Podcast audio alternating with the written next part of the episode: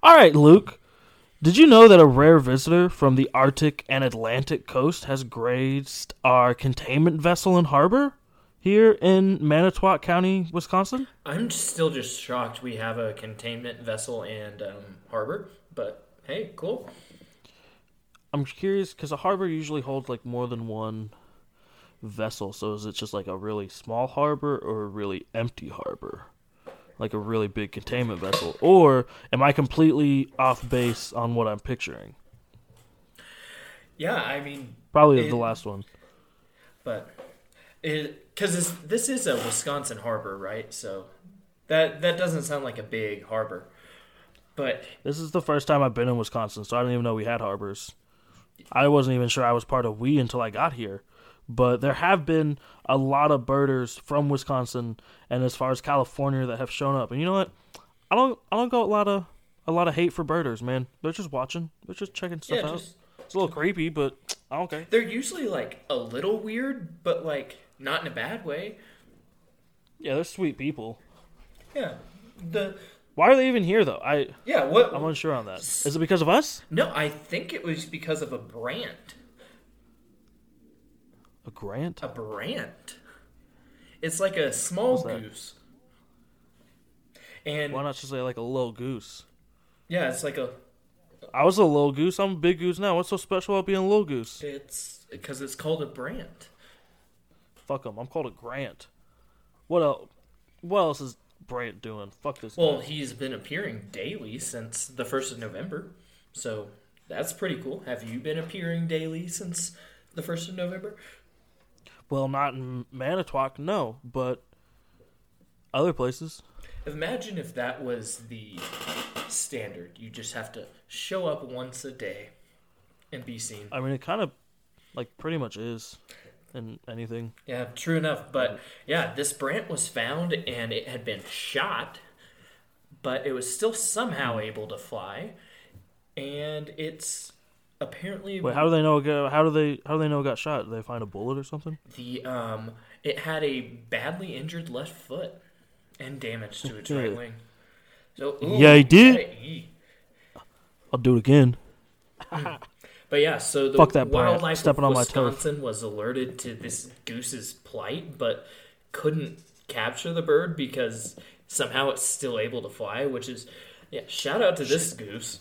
Even if he's a Brant, I like this dude now. He's fighting Where'd he fly to? a- away from the wildlife people, you know, to make his daily appearance. I.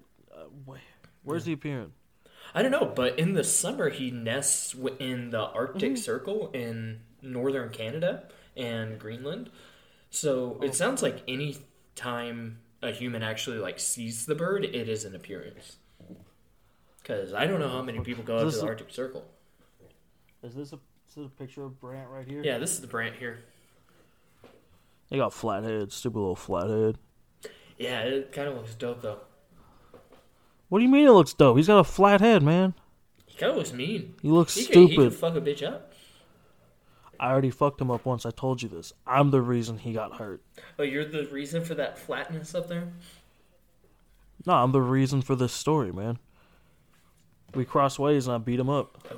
Gunshot my ass. Hey, maybe you should avoid uh, Manitowoc, man. Don't go up there for a while. You know, You- I did hear Pedro Pascal say something similar the other day.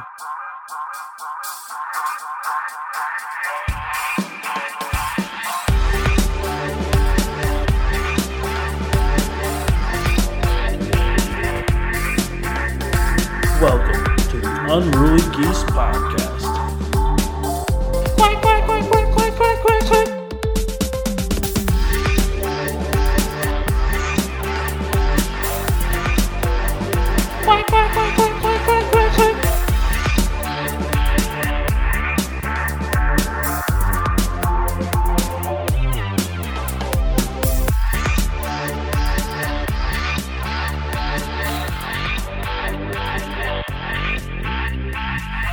So, Grant, this weekend is a big weekend in the college football world. We have um, four championship games and then some other like minor conference championship games as well.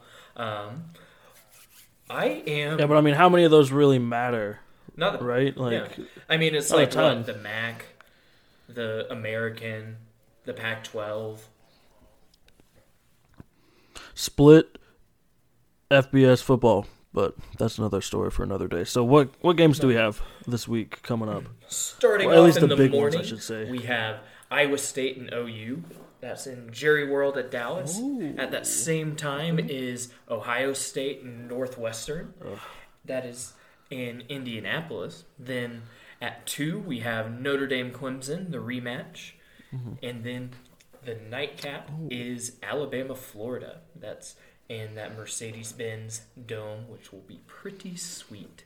So oh. this is really one of the best championship slates in recent memory. Like all of these teams are highly ranked. We have a one seven matchup, a two three matchup, a four fourteen matchup, and a six ten matchup. This is this is one of the better days of football in recent history, and one of the better conference championship slates in I don't know how long.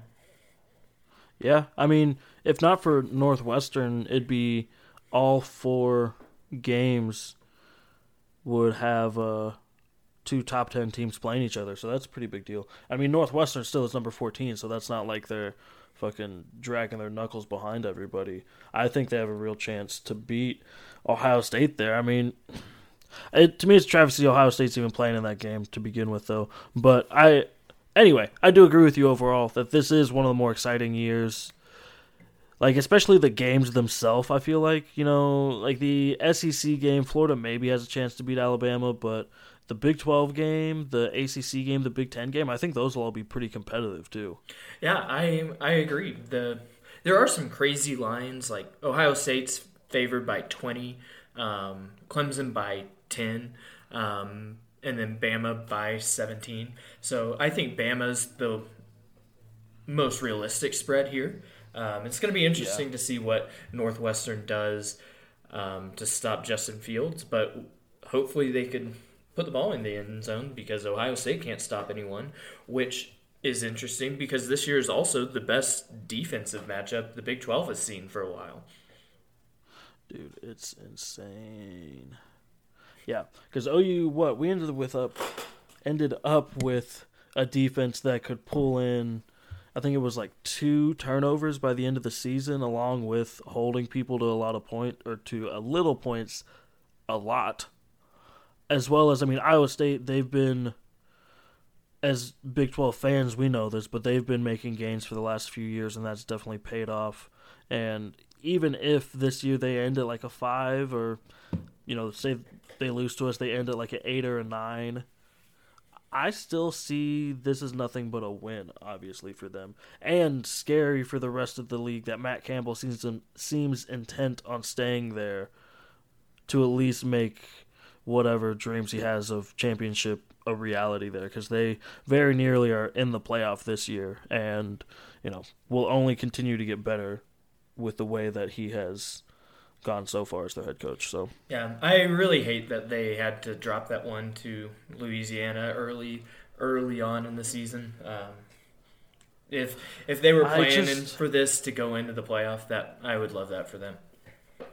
the really if they're able to i mean that's the question though isn't it like what's the most chaotic scenario that gets five and six into the playoff because right now we're looking at bama one likely going to win uh, clemson notre dame 2-3 or 3-2 respectively and you know there's a very good chance they both end up in the playoff anyway then ohio state 4 like they need to lose to get out. And so we really need chaos this year more than any to get A&M at 5, which is wild. Like why is that How is that not Florida? I know that was a terrible loss. Well, A and M But- beat Florida head to head.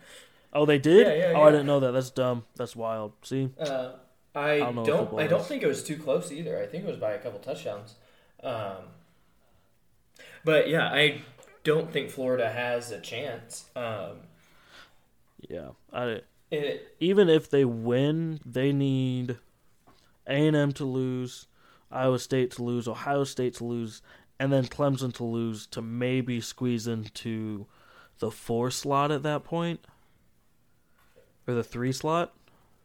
Yeah, yeah. But that's, I mean, I would okay. So maybe that's the most chaotic situation because we had a what was it? Bama, Notre Dame, Bama, Iowa State, A and M. But if Florida's able to sneak in, would okay? So if Florida is able to sneak in, would you put them in with a A and M that wins or a Bama that loses? I think if anything, the committee has shown us it's going to be a Bama that loses. Bama. Yeah, I agree. Yeah, they, they've done it before. They'll do it again. I Texas A&M lost at Bama 52-24 the week before they beat Florida 41-38. So, I In light of new information, I my thoughts have changed slightly. yeah, I don't I don't see Texas A&M getting in in any in any scenario. Um, Yeah, I think the only team who's not in. I know this is what we were talking about, so we can get back to breaking down the other three games. But I think to cap our Big 12 talk, Iowa State is the only team that has a chance of getting into the playoff that's not currently ranked one through four, in my opinion. And that situation is a Clemson loss, an Ohio State loss, and a Bama win. Will at least bump them over. That would really be sealed by an A and M loss, but they're playing Tennessee, so I don't think that'll happen. I think they'll jump A and M regardless, though, and so at least in that game, A and M definitely has, or Iowa State, yeah, Iowa State definitely has more to lose. A legit shot into the playoff, where OU is just playing for bowl seeding at this point. That's yeah, that's so true. I Clemson might have a bit to lose as well. Um, it would be interesting to see if Notre Dame beats them again. What the committee does. I think well, so Notre Dame beat them earlier this season. Notre Dame beat a Trevor Lawrence list um, mm-hmm. Clemson earlier this season. It went into at least one overtime, um, so yeah, it was a close game. Um, would it well would that Notre Dame win? Is that insurance enough for them even with a loss? You think? Like if Notre Dame loses this game, they're in with Clemson either way. I I think so. How do you how do you keep a one loss Notre Dame out? They're still one of the one. Ooh, that's fair. They're still I. Is there another one loss team in this scenario? Clemson, I guess. Yeah, and you couldn't. You're not gonna.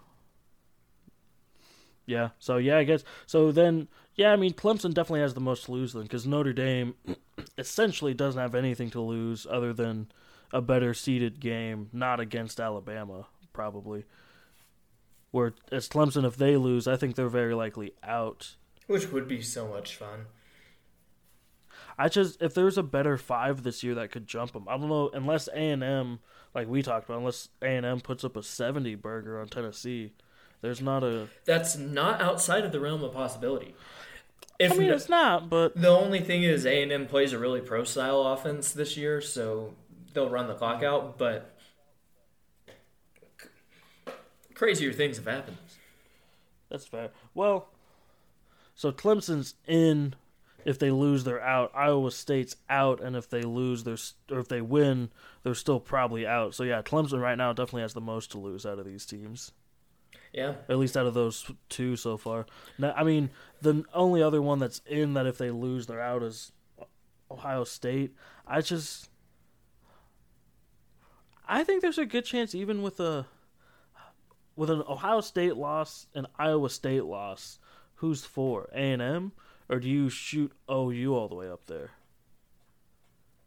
Hmm because Ohio State could realistically get in as a one loss, like quote unquote one loss team, even though they've only they'll only have played half a season.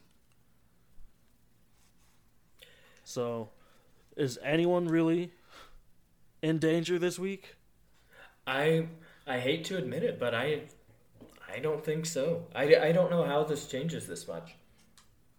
I I think if OU decisively beats Iowa State and shows that their defense because we played Iowa State early in the season when our defense hadn't fully come together. So if we can show decisively that there's a change in the team from then to now and Ohio State loses, I think then OU's the only team who could go in. I think oh, Iowa State would jump Ohio State if they. I don't know what a, what about a one-loss comp, Big Ten champion Northwestern though? they're just. That's. I mean, Their I'm one loss is it, to but- Michigan State by nine um, a couple weeks ago. what will what would their final? So are you coming off the top rope saying that Northwestern has something to lose here? No, no, I'm just saying if What? OU wins and Northwestern wins, and then Bama wins, and Clemson Notre Dame is close enough to where they're both in, and it comes down to a conference championship discussion. What about undefeated USC? Good one. So I, good okay, one. so Ohio Ohio State with a loss will get jumped by Iowa State for sure. Everyone else, so Ohio State really like is a toss up on if they're gonna lose something or not with a loss. You know, Yeah, at least for me, I still think Clemson has the more for sure. Like you'll be out if you lose out of the four. I will say, I think the thing that would make me the most mad after this weekend would be a Bama win, a close Notre Dame Clemson, an Ohio State loss, and then Ohio State goes in. See, I agree, except for you forgot about the A and M of it all. The worst possible scenario from Sunday afternoon is looking down the barrel of a Alabama, Notre Dame, Clemson, A and M Final Four. You know, I I don't know if I would hate that actually, because I know what would happen to A and M. I know what we would have to sit through, but that would mean a Notre Dame Clemson at the Rose Bowl, which is definitely the game that should be played there. Alabama would take the Sugar Bowl and just kill A and M, and then They they, would shut up on thing, Twitter for the rest of eternity. no matter what the score is, if Notre Dame and Clemson are both going in, they're they're going to be two four or one and three or one. Yeah, they're not going to be two three or one and four. They're not going to do Notre Dame Clemson near the end of the season. Notre Dame Clemson to end the season. First game of the playoffs is Notre Dame Clemson, just to get to like they're. That's the situation where I'd be okay with them fudging the seeding to get the better matchups, but All I'm saying is there. that Texas A&M's maroon jerseys don't belong anywhere near a Rose Bowl ever. Oh, you're so right. I don't know, man. I I picked Clemson as the most to lose, and I will move on to the next topic because now I'm just sad.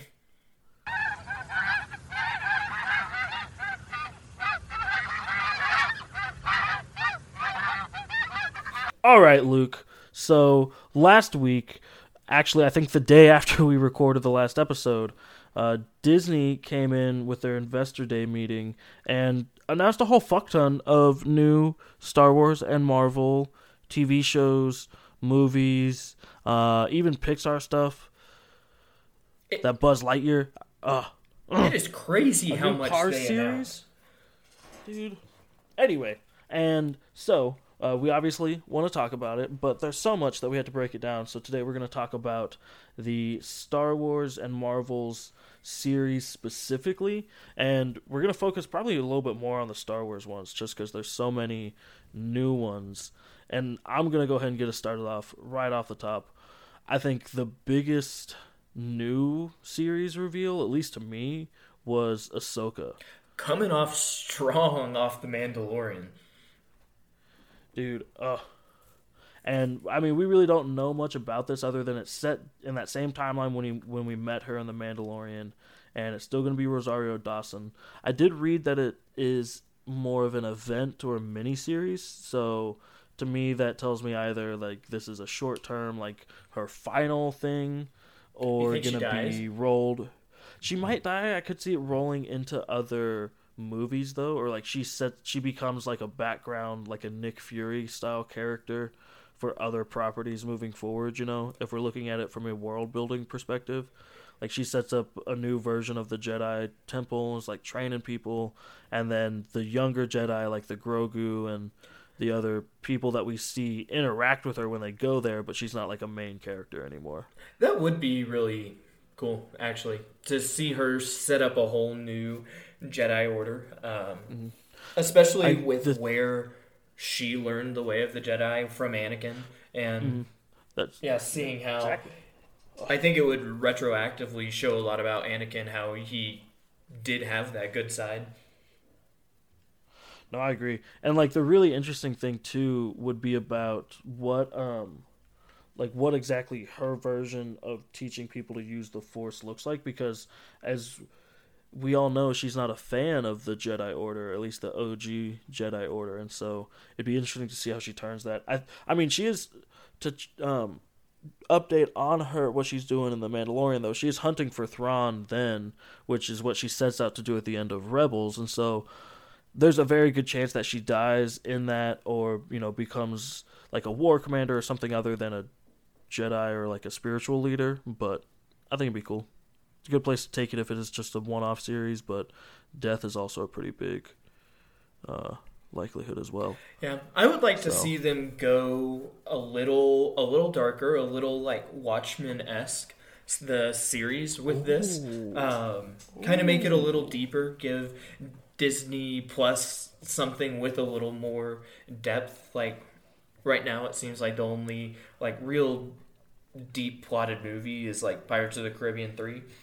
So I hey hey hey hey hey, hey first of all we're not i will not stand for even a second of pirate slander on this podcast oh no, I love Pirates. But also, I agree with what you're saying. So continue making your point. That was, that was not a diss on Pirates 3. It was just saying that that's really the ceiling of what they have on their platform. So I really hope they, if they do make this a limited series, they really do something that will give it some depth. Um, maybe something more like a Devs. Um, some, something with some substance, something with that leaves you with something to think about other than that was a cool Star Wars movie.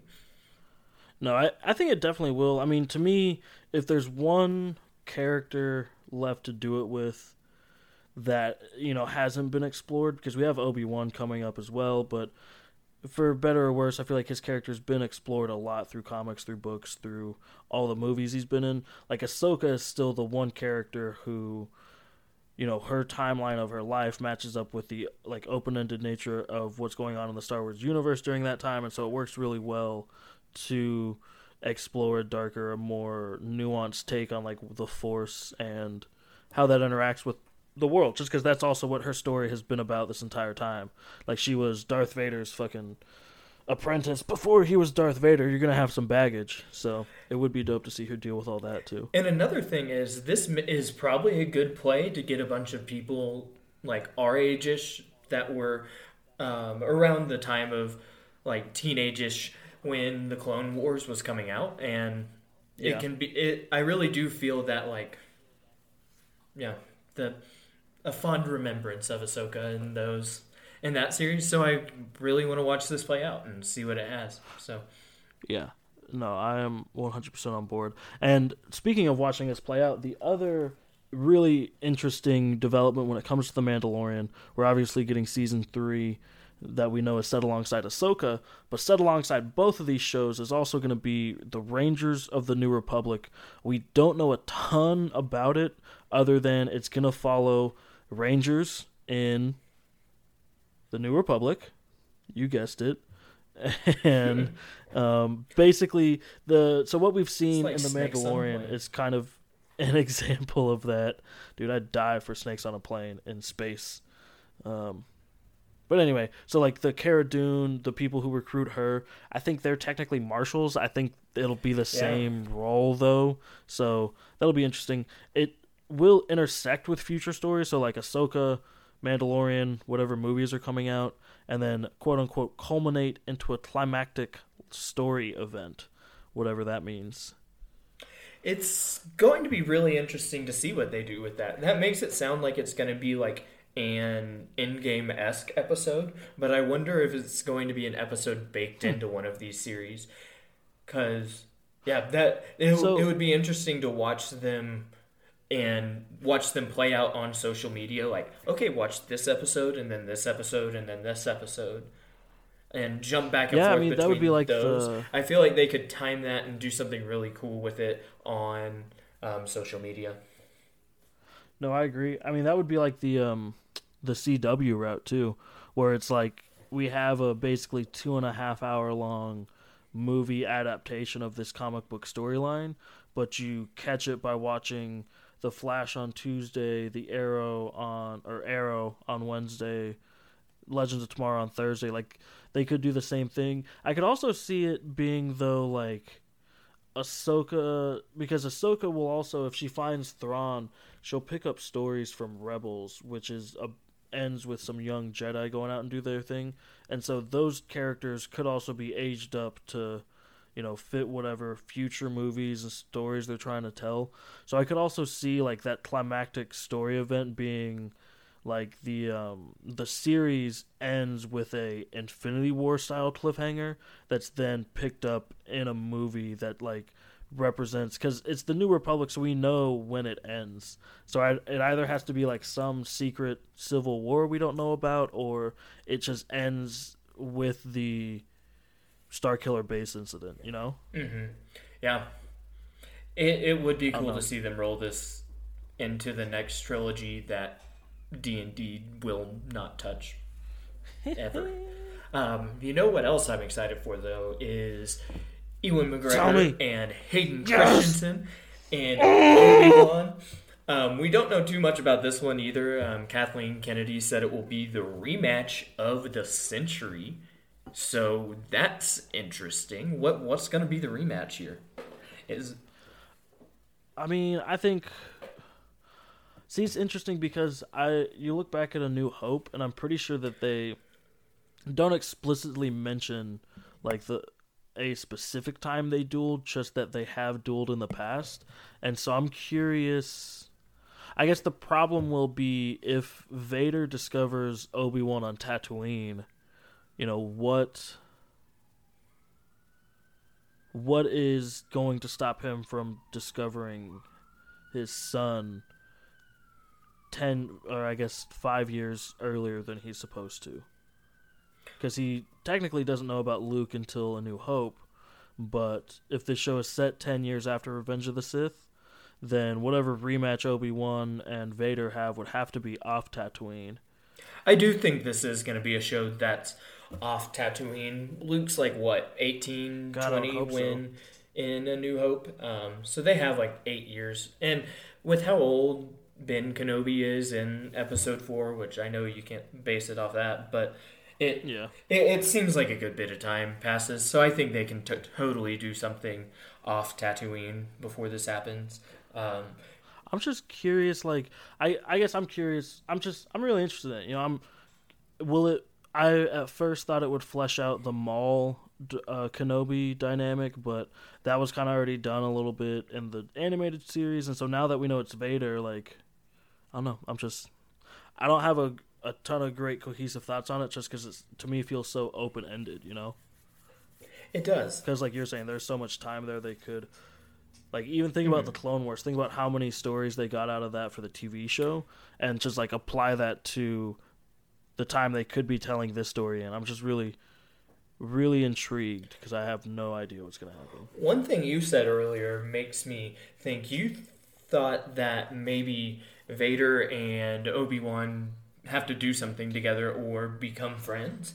And the more I think about it, the more I agree. Because I don't, in retrospect, I don't think it's possible that Vader doesn't know Obi Wan is on Tatooine. But Obi Wan's just there, hanging out, chilling. So I think there has to be some thing between them that as to why Vader hasn't killed Obi-Wan or gone and sought out that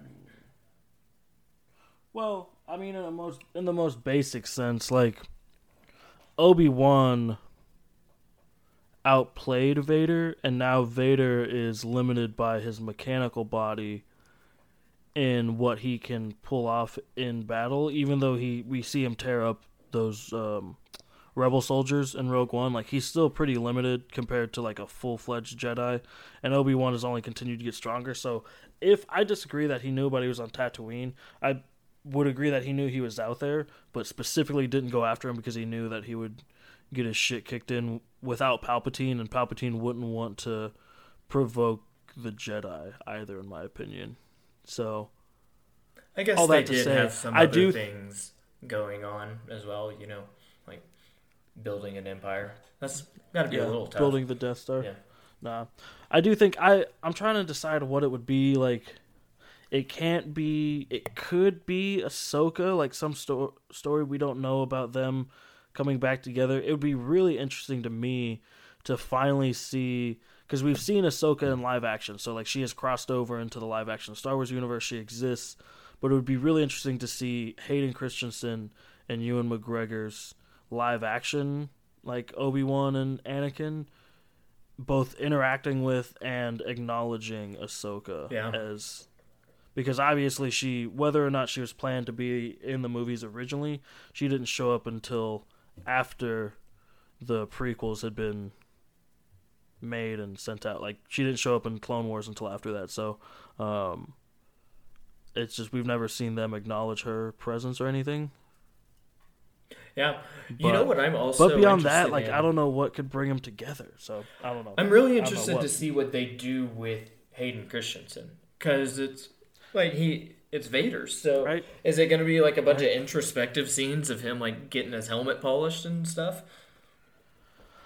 It could be that. I mean, it could be like Are we going to have a bunch of Force Anakin? I was gonna say. I see. I think. I think it'll be communication between Vader and Obi Wan that will catch Hayden the most in. I think they'll be communicating through the Force, and that's when we'll hear Oh, Hayden good- Christensen's voice.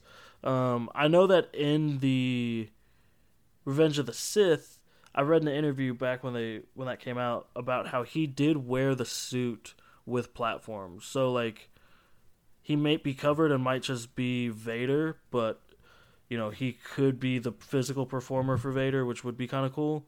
And then in, I'm sure the mask is going to come off at least once. So, you know, we'll see what's underneath. But I had that same thought too. Like there's unless they're intent on not bringing James Earl Jones back and just putting some filters on Homeboy's voice, then I don't know how they'll do it. It would be funny to see them in this with a bit about Anakin not liking his own voice and then switching to James Earl Jones's. Hmm.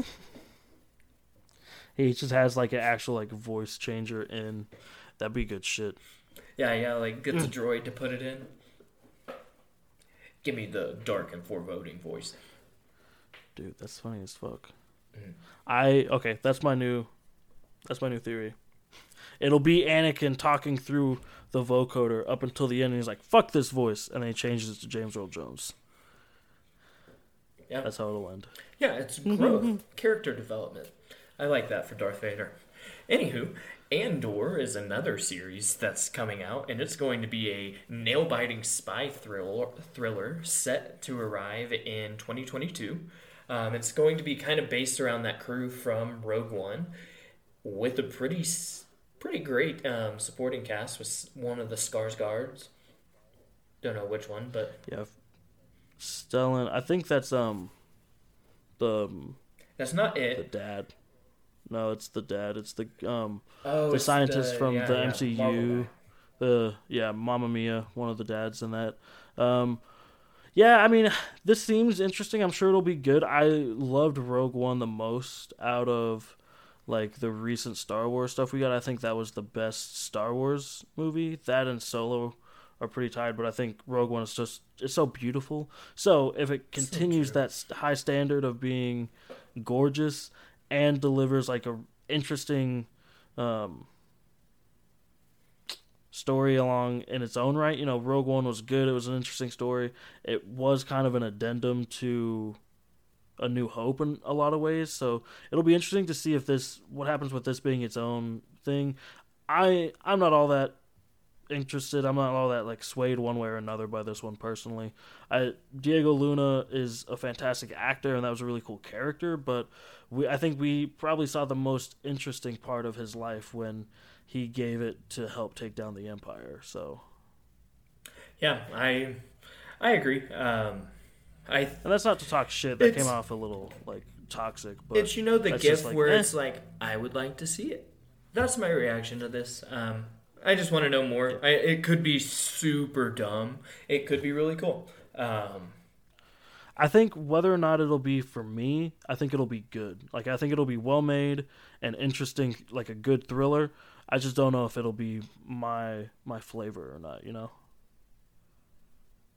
yeah, yeah. you know something I think that will be my flavor. Absolutely, though, is my boy Donald Glover returning to reprise his role as a young Lando Calrissian in Lando. That's I'm sold. That's yeah. basically all we know other than the um, I guess showrunner is Justin Simien, the creator of Dear White People, which I think will provide and he's a huge Star Wars fan, so to add that as well, it's not like his only credential is Dear White People, but I think that it it'll add a uh, interesting dynamic to that story. When it comes to exactly what story they're telling, we have no idea. So I, you know, it could pick up post Solo, and I don't know. I mean, if it, I don't know. Would you, if it did, would you want to see? Um, I his name? want as much Aiden Donald Glover Aldrich. as Lando Calrissian as Disney will give me. Well, obviously, do you want to see the young uh, Han Solo with him though, or would you want this to be like a Lando? He's off doing his own thing. I want Like, him would you want like it to pick up as like. Solo two? Okay, okay. yeah, like a cameo here and there. You know, give give it some nostalgia, but let it be Donald Glover's own thing. I think there's a good chance this ends up being um, like the Mandalorian is with its story, and the greater story that Lando the series will tell is the Darth Maul, Qi'ra, Han Solo story that we catch Oh, at yeah. the end of Solo. I think it'll move that along in the background, but then Lando will just be like his calm, cool, collected self, just kind of like floating through it all, you know, Do we know? and then if mostly going on side adventures. Do we know if Emilia Clarke is coming back? I that's the thing is if they are gonna do that, they probably wouldn't say it outright unless the show itself is just gonna be like, yeah, this is basically Solo too. So, um, Yeah. they haven't said anything other than I don't know if they've even absolutely confirmed that Donald Glover's gonna be back because I didn't see that on the Lucasfilm website, but I would assume he is. So Which I did see Disney Plus was got like most of those actors to tweet something, which is another crazy thing I want to tangent on for a bit. Just the overall production on social media on Twitter was huge, and I can't believe they put that all together. It must have taken weeks. I mean, I'm I'm really impressed. It it um definitely used full advantage of everything that the pandemic has taught us about. You know, you may not we may not be able to fill fucking convention centers with this anymore, but we can get a coordinated media assault just through our own. Like I would, I felt like the uh, the varieties, the Hollywood reporters, the deadlines were playing catch up the entire time because Disney was just rolling out one after another. So, And it still was like a three hour long thread.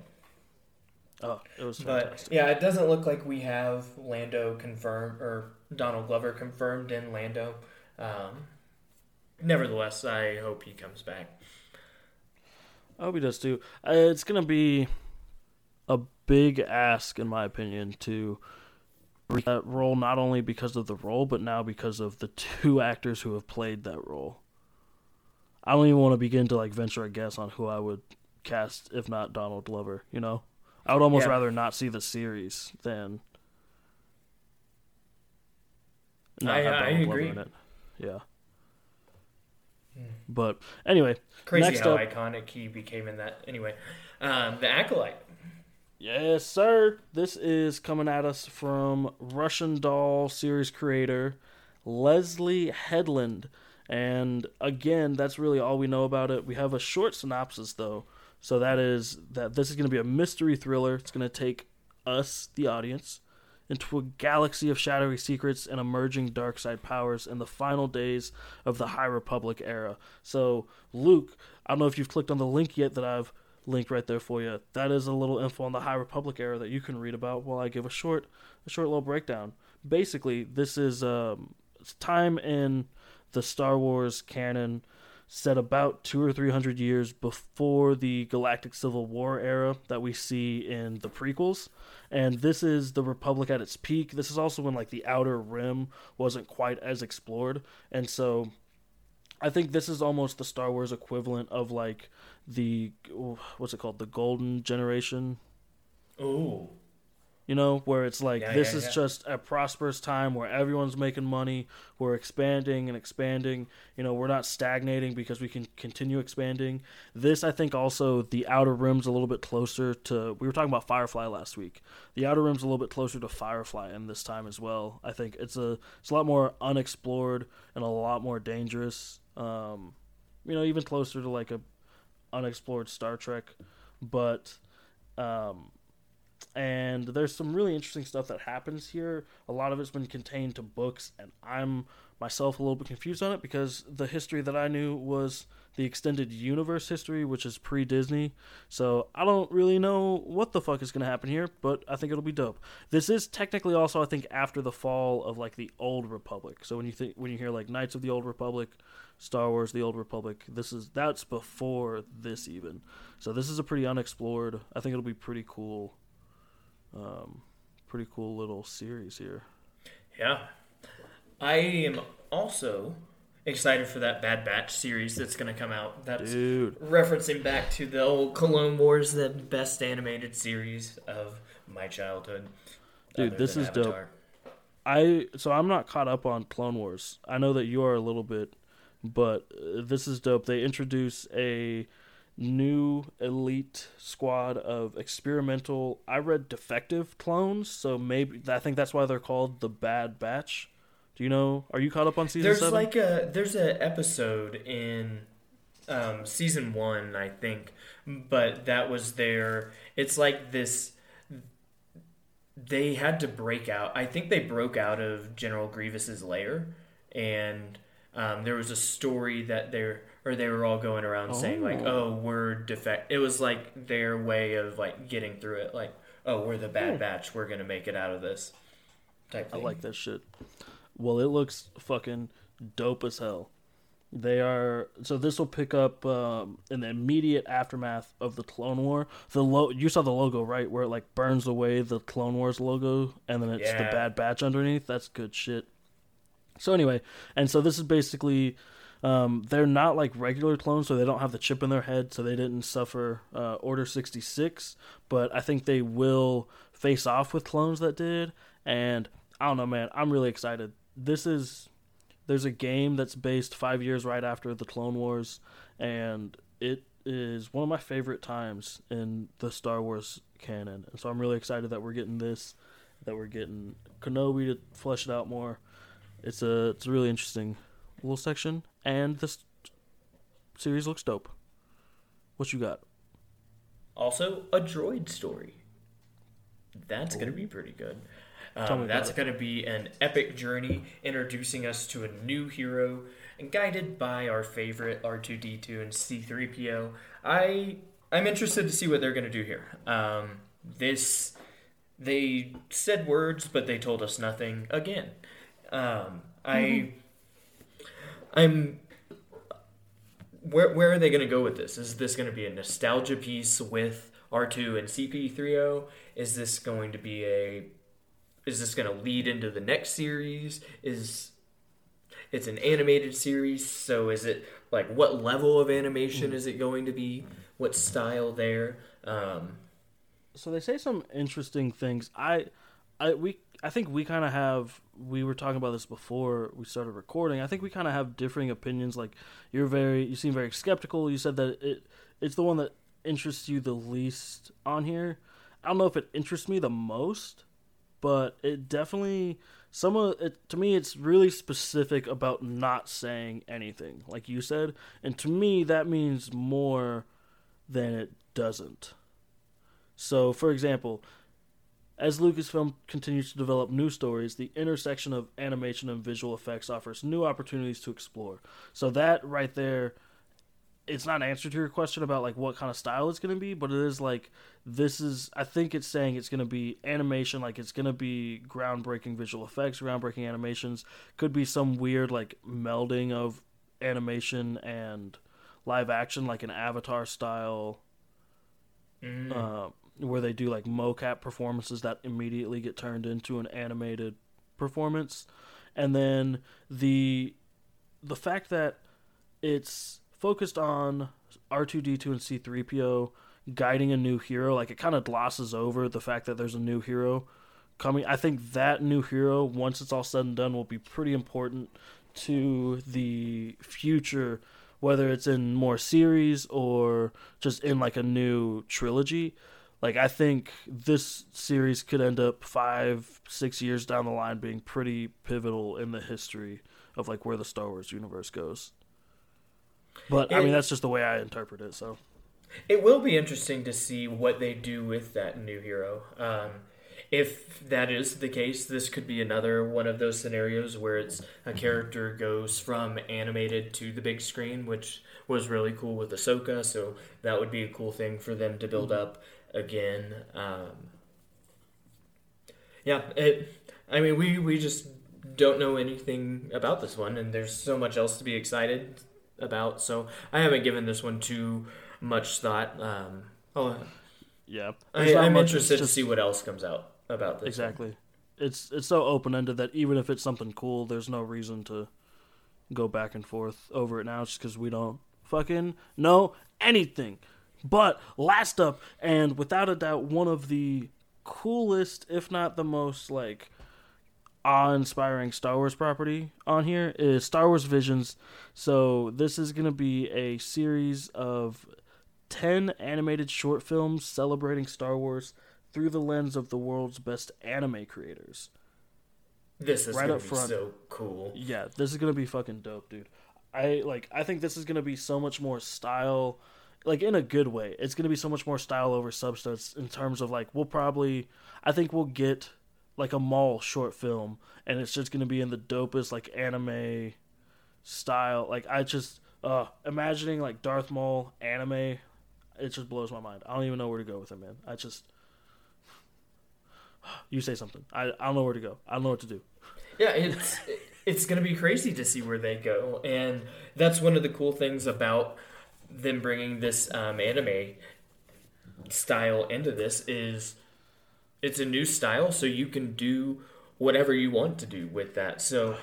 I, I think it would be cool to see a more like day to day Star Wars type um, anthology, like some one of those episodes about that where it's like all centered on like maybe Coruscant and someone that's not too important and some of the shenanigans that happen there.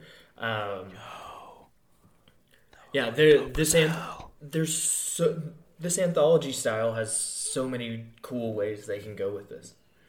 Dude, that's fucking. I didn't even think about that. Yeah, because think about like I don't know if you've seen Your Name, but that's set entirely in like a. It's not like a huge metropolitan, but like in a city, and it looks fucking gorgeous. So just to imagine like a Coruscant in like some of the modern anime stylings. Oh wait, mm-hmm, but mm-hmm, mm-hmm.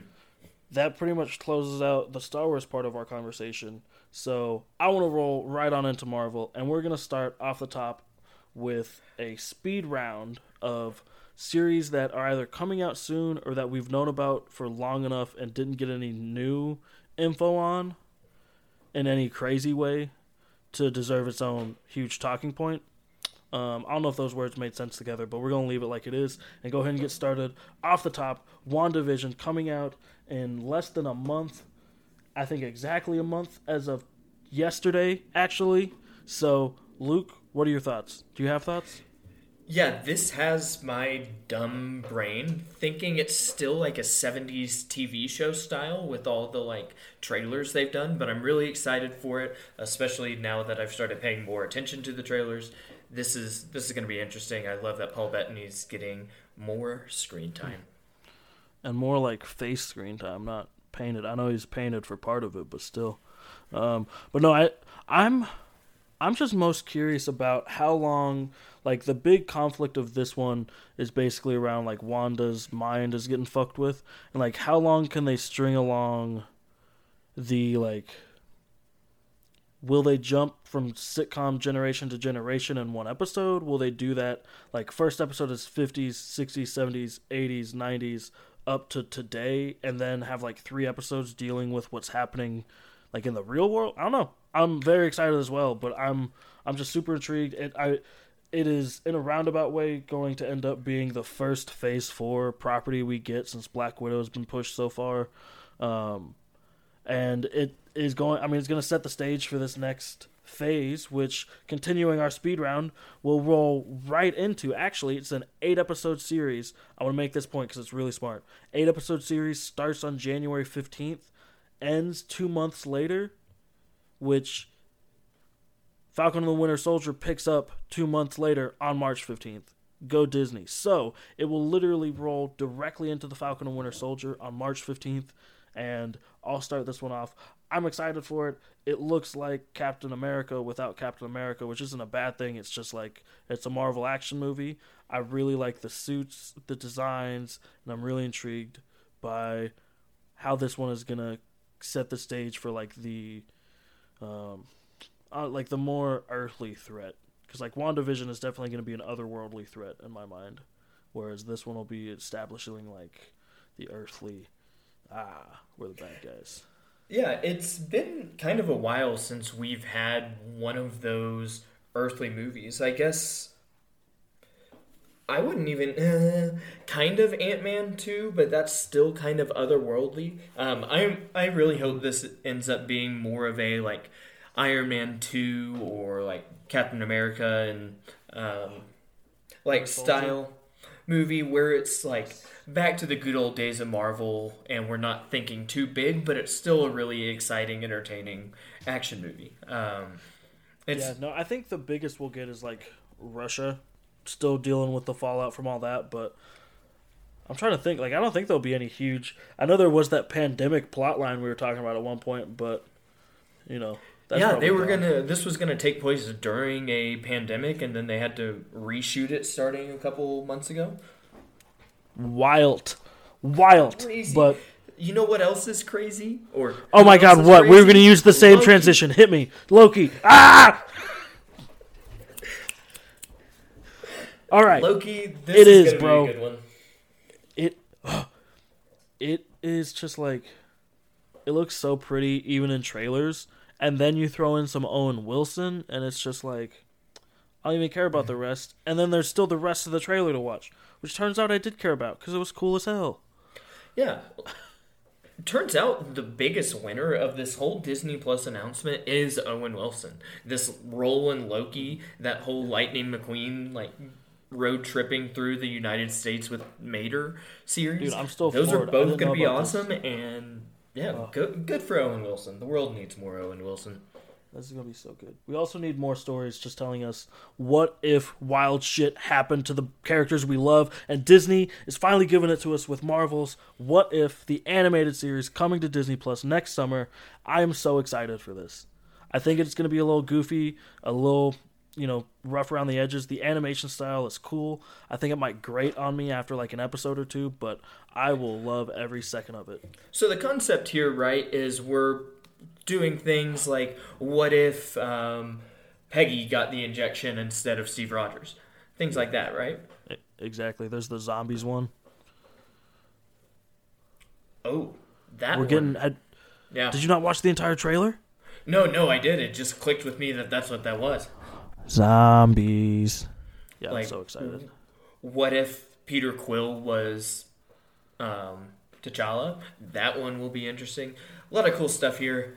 And then I would really like to see this become a multi-season thing, and then them pick up some ideas off the internet. I I know this first one is kind of based on some comics. I'd really like to see them crowdsource this because um, you know people are going to have crazy good ideas off this, and Yeah, counterpoint, they- they're also going to have crazy bad ideas. But I agree with you. If not off the internet, then definitely inspiration from fan feedback and just fucking call up like Quentin Tarantino and be like, "Yo, dog, why don't you come write an episode about what if Quentin Tarantino wrote an episode of Marvel's What If series?" yo, that would be the best way to do it because Right? I don't want I want Tarantino to do like a serialized thing, whether it's Star Wars or Marvel or what have you. But I don't want Tarantino ten to be that. So Yeah, yeah, I don't want him to have like greater control on the universe at large, but I do want him to have full creative control for his universe when he makes his movie. And so, Marvel's what if Disney call Tarantino? You're doing zombies. You're not afraid of violence, so come on, show up. But anyway, the last item on our speed round list is the Hawkeye series. So this is a little bit different than the other ones because it doesn't have a release date. It's actually, you know, not as far along as some of the series we're about to talk about. It's just, you know, nothing new came to this. We know that Hailee Steinfeld is going to play Kate Bishop Hawkeye, who is a young Hawkeye that gets trained by Jeremy Renner's Clint Barton's Hawkeye to be the new Hawkeye. Um, this is going to be different from this is not his daughter who we saw him training and referring to as Hawkeye in Endgame. This is a whole other character who has like similar, if not the same, like higher level of understanding about putting stuff where she wants it to go. Grant, I have one question for you. What's up? Do you think we're gonna get a Hailee Steinfeld song for this series? Do you think she's You gonna I'm not- sing at any point? I'm not gonna lie to you, man. I I'm a stan, and so if she does, I'm a bump it. I got a big old fat crush on her, and I'm actually really impressed with the stuff she's put put out so far. Oh, no doubt, no doubt. I'm just hoping we we get a song. Oh, okay, then yeah, no, 100% hoping we get a song. Yeah, like maybe her like up in a uh, like up in a nest, like about to snipe someone all alone, and you know And then she getting over singing. some issue. Yeah, in song, What if she's overcoming the getting over conflict of the boys? show. What if they show like she's good at shooting arrows, but can she avoid the arrow of Cupid's love? I make it like a high school serialized show, Exactly. I mean, she's gonna be in high school. Or- I don't know how. or or what if they go the other direction and go full on whiplash and Oh uh, God. and that's what the song's about. Oh my God. I think I like that one more. Cause oh, I I think if there was any other actor other than Miles Teller that would work with the whiplash process, it's Hailee Steinfeld. I actually agree with that 100%. I don't know how to convey to anyone else that doesn't feel that way, Yeah, I don't know why it makes sense, but it makes but sense. it makes total sense. No, yeah, that absolutely makes total sense. I'm going to increase our speed round here because we also didn't get a lot of info for She Hulk. Um, we learned that. Here we go. Tatiana Maslany is going to star as Jessica Walters, aka She Hulk. We got confirmation that Mark Ruffalo is going to show up. Um, really, really interesting. The most interesting thing here is that we got Tim Roth is likely or is returning to the role of Abomination, who, if you remember from the first Edward Norton Incredible Hulk, he turned himself into the Abomination at the end of that, and he's been floating around here and there mentioned, but hasn't been seen since then. Um, so I guess that's the biggest news we got with that. That one's that's pretty exciting. I'm I'm a big Tim Roth guy, so I'm excited. That's dope. What you got? You got thoughts? I I'm really excited for this. I'm another person who I will never not watch is Mark Ruffalo. So I'm excited to see him in the Hulk again, especially since it seems like the Hulk is kind of gonna fade out from Phase Four. Um, so yeah, I'm I'm really excited we get more Mark Ruffalo Hulk. I am too. I bet this is where we get if we this is probably one of the entry points for the Netflix characters. If we're going to get those cuz Daredevil's a lawyer or Matt Murdock is a lawyer in those. You know what I'm talking about? Oh yeah, yeah. Okay. So, cuz I the um by the time this has will have come out, the exclusivity period for those characters will have ended, and so Disney can use them again. So that'll be dope. But um, yeah, I'm really curious to see. I think we'll definitely get Kingpin because she's a mob lawyer. That's how she gets shot and turns into the She-Hulk. But all right, another speed round. Uh, Moon Knight is um, he's kind of functionally like this world's Batman. He's a little bit closer to like the Batman Year One though. Like he doesn't have the money or the training, I don't think. But anyway, he is a vigilante who suffers from dissociative identity disorder. And so these multiple identities are distinct, different characters. And they will have, in the comics, they have like their own personalities, their own jobs in their own right. And then he also has the deity of. Is it on here? No, it's not. Of the moon god living in his head as well and so that's the Egyptian moon god. And so that's where the like Egyptian iconography comes in, and why he's called like Moon Knight. I'm really excited for. it. I don't know much about it, but yeah, I'm excited they got Mohammed Diab for it. Um, he's an Egyptian director that has done a couple cool things about Ooh. Egyptian culture and like pressing issues in Egyptian society. So I hope we get a lot of the Egypt side of it, not knowing anything about where this is set. Um, yeah, yeah, dude. There's uh, I'll have to look it up and send it to you. But there's this one Moon Knight that I've seen, Moon Knight graphic novel I've seen pictures of that has the coolest art style, and I really hope we get some of that in there. But last up on speed round, this is kind of a half and half speed round. We knew about this one uh, going back to last year when we learned about She Hulk and Moon Knight, but it's Miss Marvel. This follows the story of Kamala Khan, was a 16 year old Pakistani American growing up in Jersey City. Um, she's actually a newer hero. She was introduced, I want to say, in like 2011 in the comics. If not then, then definitely since the 21st century. And she's already been portrayed in multiple 2013 yeah so 2013 seven years and she's already been portrayed in multiple comics um, cartoon shows, the video game now, as well as this coming series. Like she is one of the most crazy popular characters. I'm a huge fan. She's a uh, just like Captain America with a little bit more like spunk, you know, like young Captain America who is still mm. bright eyed and bushy tailed. She's kind of got like that attitude, and she's a huge Captain Marvel fan. That's where her name comes from. Um, in, oh, I like that a lot. It's dope in the comics and in the game, which even if you don't play it, I recommend you go through and watch the videos for it because they look good and it's a really good story. But in the game, she gets her powers from this uh, Terrigen mist. I think that happens in the comics as well. So I'm curious though how she'll get her powers in uh in the show here. She could help usher in like the mutants by having her a mutant gene unlocked or something like that, and they could roll her in to be part of the X Men. I think that would be a little bit disservice to her history as a character, but I don't know. Could be dope. Could be dope. So that. Either I mean, way, these... it's Marvel's first Muslim character. Dude, no, that is true, and I'm, I'm just, I'm excited. It's, she's a beautiful character.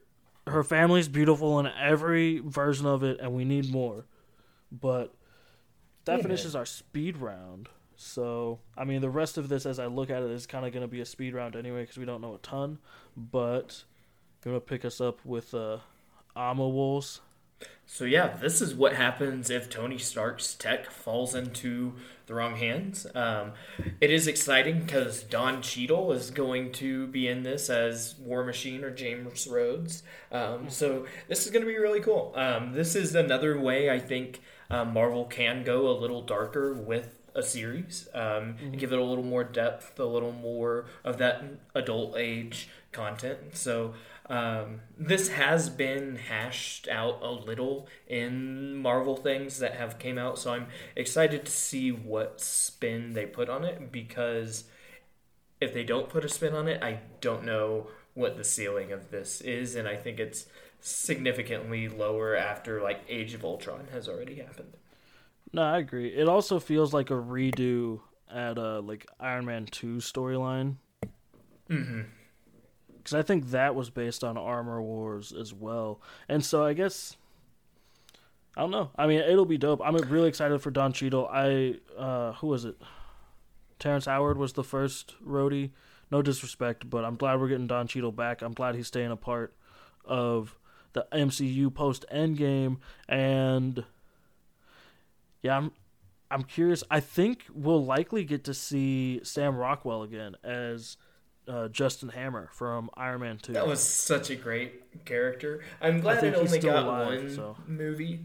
Um, I it it's a character I need in doses. So no, I agree. do do we? like this yeah, a this is a time for him series, so I only want to too. yeah, kind of like a Bob Odenkirk in Breaking Bad type characters. What I would like out of that. Yeah. But yeah. Like like you said, I just can't. Every every time something else happens that Don Cheadle gets to be in, I can't help thinking of all the all the L's Terrence Howard is stringing together. Poor guy. I mean, yeah. But anyway, next up, they also announced Secret Invasion, which is something that's been kind of hinted at uh, in the last few movies, Spider Man specifically, but this is going to be based on the comic crossover event series showcasing a faction of shapeshifting Skrulls who have been infiltrating Earth for years. And not only are we going to be getting Samuel L. Jackson returning as Nick Fury, but also my boy Ben Mendelsohn coming back as Talos from Captain Marvel and from the end of um, Spider Man Far From Home. Anything where we can get more Ben Mendelsohn and or more Samuel L. Jackson, let alone both together. I'm sold already. Um, the thing I'm most curious about with this one is that in the comics, the Skrulls are a, at least from the human perspective, an evil race through and through, whereas they are homies with us for the most part in the MCU. It seems like, and so I'm curious if this is going to be about like a rogue Skrull sect or if something has happened between the Skrulls and the humans over the last 20 years since Captain Marvel. I don't know. I'm excited for it though. I think it'll be dope. I just love that this is one of the one times we get to see Ben Mendelsohn being a good guy. Um, Dude, I know. it, Oh. it- he's so happy. He can he can do it so well, which just isn't the same for so many bad guy actors. Nah, I agree. And he's so entertaining too. Like once he makes that turn in Captain Marvel and just starts being funny. hmm Like uh, Christoph Waltz didn't do it too much in Alita. It it which that role wasn't great for it, but I I really can't think of another bad guy actor that's made the switch to a good guy as much as him. Mm. Yeah, when he starts, yeah. Mm, He he is great in Captain Marvel. Um, Dude, he is. Yeah, so I'm excited for that one. Secret Invasion. Um, I kind of want this to be like a buddy cop with Samuel L. Ooh. and Ben together, just like having to swap places, and um, Ben Mendelsohn being like, "Oh, I don't want to. This is your week," and then Samuel Fury like making up some excuse and like going and okay, okay. doing other Fury things, like the vacation or whatever. Mhm. No, I, I like that.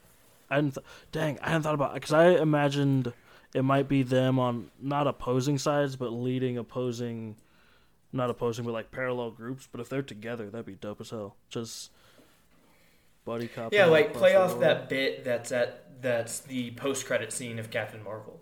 The the Ben Mendelsohn is Samuel L. Jackson. Oh, Yeah, oh, he's shape shifting. yeah, like as, them. like and ha- teaching- be telling like him about his about life that. and stuff? Yeah, yeah, yeah. Oh, I like that. I like that. Damn. Okay. So, what's next? We've got. Oh, okay. So I don't know a ton about this one, but I'm very excited. It's Ironheart. So this is about the uh, inventor Riri Williams, who creates the most advanced suit of armor since Tony Stark. So basically, this young girl who's going to be played by Dominique Thorne, named, and the young girl's name in the show is Riri, Riri Williams. And in the comics, after Tony Stark dies, or basically to pick up his legacy, she builds her own Iron Man suit. And th- I think this will be dope as hell. I since they ran this line back in like 2011. I've been wanting to see it in live action, so I think it'll be cool as hell. So this is live action. That Yes. yeah. Uh, it should be. My my understanding is that it is.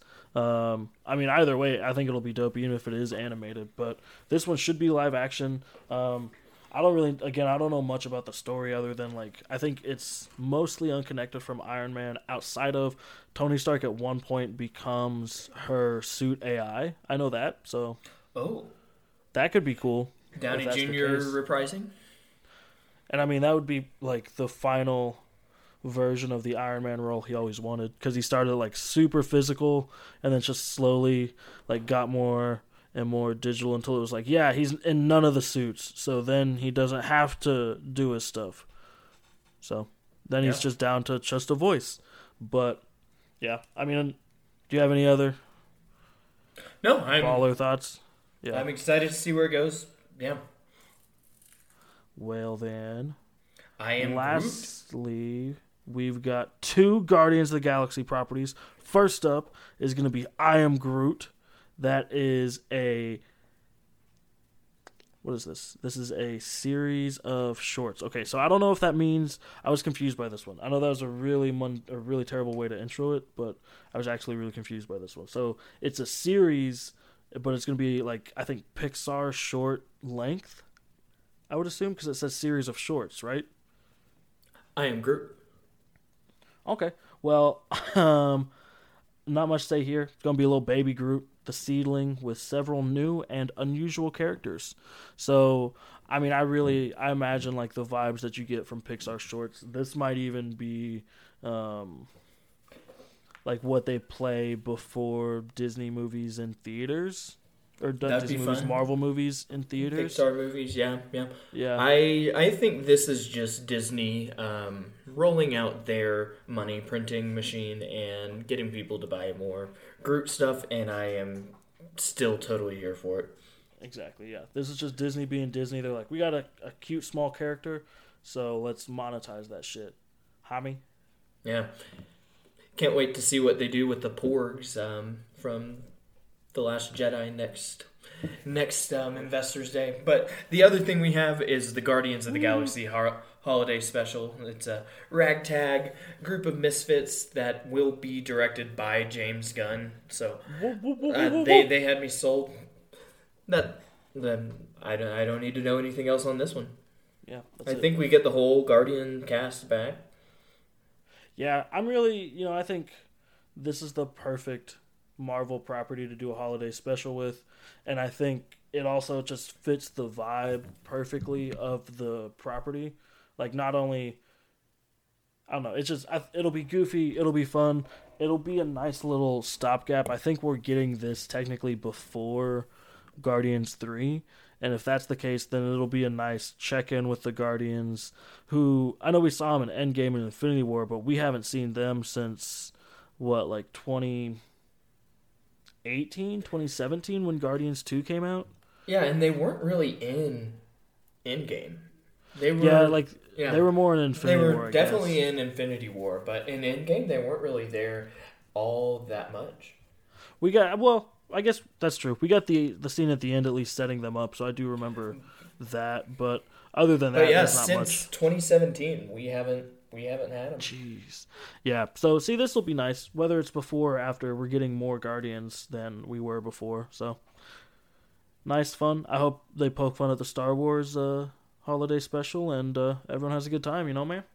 Oh yeah. Um, and we I'm I wonder how long this one is going to be. Is it going to be like 30 minutes, an hour, hour To me, 15? it's- It's got to be like forty to an hour twenty. It doesn't. It doesn't strike me as anything because it's not worth it to be less than half an hour long just for the amount of work and money you're gonna spend on it. I but agree. it's not gonna be something that needs to be like movie length. Right. uh, Yeah, I think it's going to sit there in that nice, like, 75 minute range, which we all know Chris Pratt can do. We all know Dave Batista can do. Haven't really seen Bradley Cooper or um, Zoe Saldana in a TV show. We will also suffer no Bradley Cooper slander on this podcast. No pirates. no Bradley Bradley Cooper Cooper slander. slander. No. But yeah, I, I, love. Bradley Um, Cooper. I was just saying have we, we seen haven't him seen TV him show? in a TV show really. yeah, I don't know. I don't think we have. I'm Uh, scrolling there was back the through Limitless his TV IMDb show, right but- now. That wasn't him. I don't know. I'm excited for this. I'm excited for all of this. This there's so fucking much. If you listen to us ramble about all of this, thank you. But I think it's time we f- fly south, Luke. Yep, I, I'm head south. All right, Wings up. wings up.